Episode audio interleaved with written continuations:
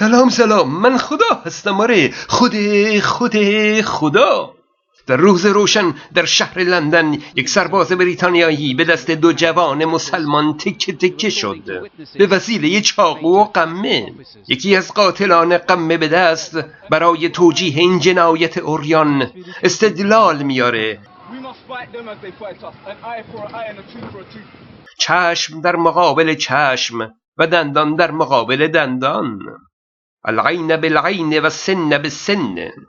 همون قانون الهی قصاص در قرآن که در این روز موجب خلق یک جنایت شد.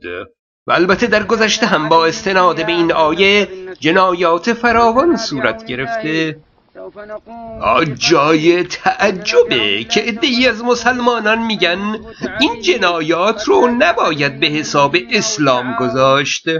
طرف به خاطر اسلام طبق حکم قرآن آیه قرآن می‌خونه و جنایت می‌کنه. اگه به حساب اسلام نگذاریم پس به حساب پدرکشتگی اونها بگذاریم. اما ریشه این قانون قصاص از کجا اومده؟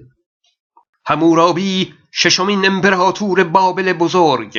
در 3800 سال پیش بر تخت سنگی 282 ماده قانونی در باب حقوق جزا حقوق مدنی و حقوق تجارت نوشت و آن را در میدان شهر نصب کرد تا مردم از قانون همورابی آگاه شوند. این ستون سنگی حاوی قوانین همورابی در ابتدای قرن بیستم در شهر شوش در ایران پیدا شد و همکنون در موزه لوور پاریس هست. قانون همورابی از اولین قوانین مترقی و نوشته شده در جهان هست. آثاری از پایه های عدالت اجتماعی در تمدن بشری است. در زمانی که قانون و عدالت معنای چندانی نداشت. اما قانون همورابی بسیار خشن بود.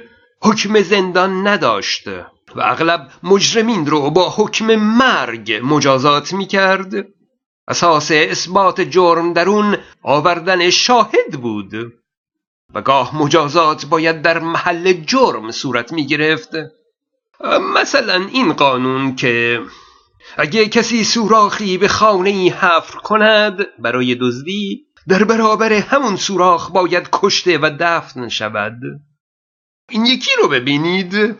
اگر مردی چشم مرد دیگری را کور کرد باید چشم او کور شود. به نظرتون آشنا نمیاد؟ قانون همورابی در آن هزاران سال پیش بسیار مترقی محسوب می شد و دین یهود برخی از اون قوانین رو عینا وارد دین کرد و برخی رو هم با تغییراتی به میان قوانین دین خودش آورد و اونها رو قوانین الهی نامید. بیشتر آن قوانین نیز عینا از تورات وارد قرآن شد. و به این ترتیب بخشی از قوانین همورابی الهی و مقدس شد.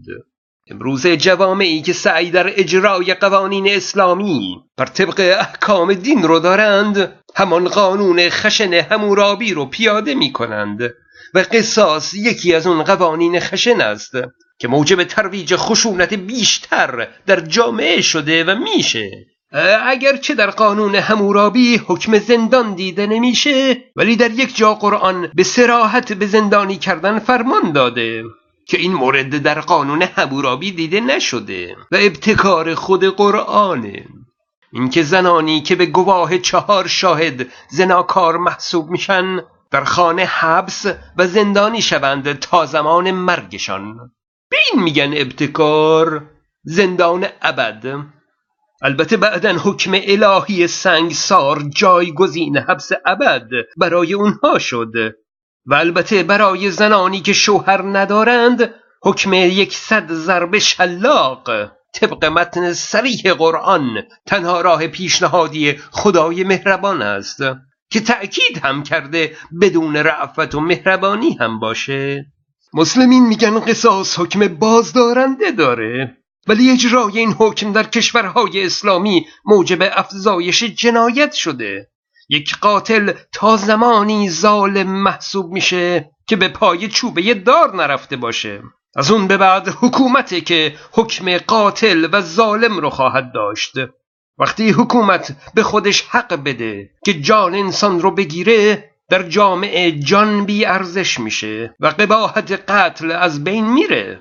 کسی که قصاص شده اگه زنده باشه دیگه نادم و پشیمان نیست. خشمگین و عصبانیه. قصاص هرگز بازدارنده نیست.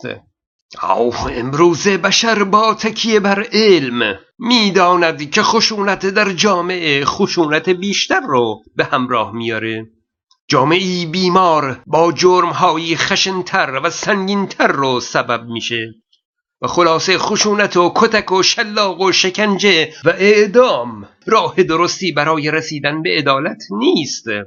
به این ترتیب رفته رفته خشونت در قوانین انسانی کاسته شد و رفتارهای انسانی مطابق با علم روز به تدریج جای اون رو گرفت. او نکته آخر این که در حکم قصاص اسلام جنبه های بیعدالتی کاملا مشهوده. برای قصاص قاتل شرط هایی گذاشته شده که نشان از بیعدالتی اسلامی است. یک مرد آزاد برده رو بکشه قصاص نمیشه. یک مسلمان کافر رو بکشه قصاص نمیشه. یک مرد کسی رو بکشه که از نظر شرعی قتل او مجاز هست قصاص نمیشه. چطور میشه از احکام غیر اقلانی خشن و غیر عادلانه همورابی نجات پیدا کرده در حالی که میلیاردها نفر اونها رو الهی مقدس و آسمانی می‌دونند. فیسبوک من رو هم فراموش نکنید. من خدا هستم.